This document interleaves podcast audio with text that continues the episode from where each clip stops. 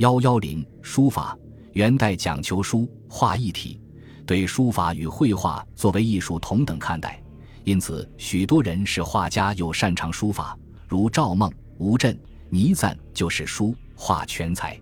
赵孟是元代杰出的书法家，《元史·赵孟传》记载，他传赵、隶、真、行、草书无不冠绝古今，遂以书名天下。还说当时天竺有僧数万里来求其书归，国中宝之。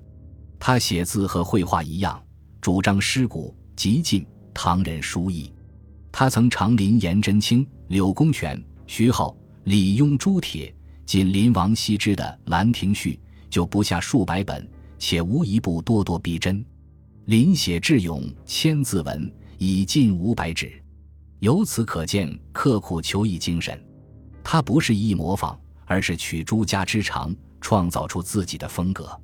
他的传世墨迹多楷、行、草而少篆、隶。代表作品小楷有《大东玉经》《老子道德经》。大楷大都龙兴寺第十胆八碑，杭州福神观记，小行书《洛神赋》，前后赤壁赋，大行书《燕江叠嶂诗》，草书《千字文》等。他的楷书运笔稳重，结构谨严，端庄古雅；行书笔力遒劲，字体秀美；草书笔法多变，自然潇洒。小字《道德经》和《千字文》为世人喜爱的妙品。以其书法风格和成就，却有承前启后的作用，不愧是中国历史上的书法大家。先于书，字伯基，号困学山民，又号虎林隐吏、季之老人等，渔阳人，官至太常典部。他能诗善书，通音律，书法与赵孟同负盛名，也是赵孟的挚友。二人对书法有共同的观点。是元初书法创新的倡导者之一，他精于楷书和行书，草书楷学于世南、褚遂良，行书学王羲之，草习怀素。其书法笔势婉转自如，刚劲有力。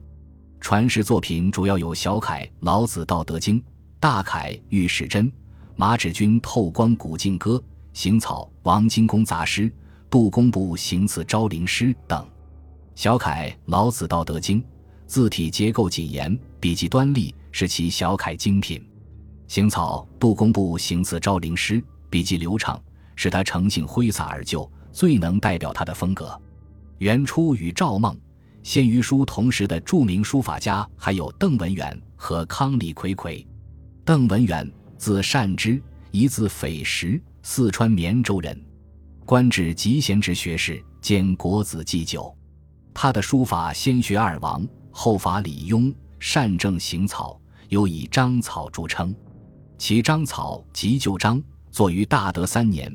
名人袁华有题跋云：“若神交出海，飞翔自如。”观此书秀丽古雅，颇具立味，确系一篇代表性作品。康李葵葵，字子山，号正斋，一号数叟，康李人，因以为姓。官至翰林学士承旨，是历史上少数民族汉字书法家，善悬腕飞笔行草，自称日书三万而无倦意。楷学于世南，草学二王，传世作品：颜鲁公述张旭笔法纪、折龙说渔父词等。草书颜鲁公述张旭笔法纪，用笔圆劲流畅，严守法度，一气呵成，而无一字之失，是他书法典型代表作。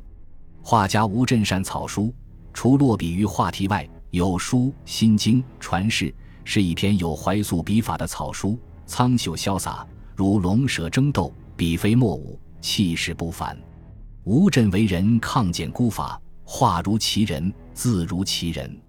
元代还有不少著名书法家和作品传世，如接细思的林志永真草千字文字书草诗，张宇的题画二诗七律诗。及唐人绝句，郭的《永清玉和盘诗》《刻行日记》等等。元朝末年有著名书法家杨维桢，他的书法清劲矫健，独具风格。传世作品有行书《玉字窝铭》，梦游海棠成诗》《张石城南诗》《朱熹《草堂记》和楷书《周文清传》等。其中，梦游海棠成诗，作于洪武二年，时他已年七十有四，以雄劲之笔，借梦游仙境之势，抒发避世清闲之趣。周伯奇《原始《周伯奇传》记载，他博学工文章，而有以篆隶真草善名当时。他草书学王羲之，智勇，古篆受赵孟影响，字体肥润雄厚。张雨题云：“博文篆书为本朝官，而偏旁画点皆有来历无兼然者。”说明他的书法功力是很深厚的。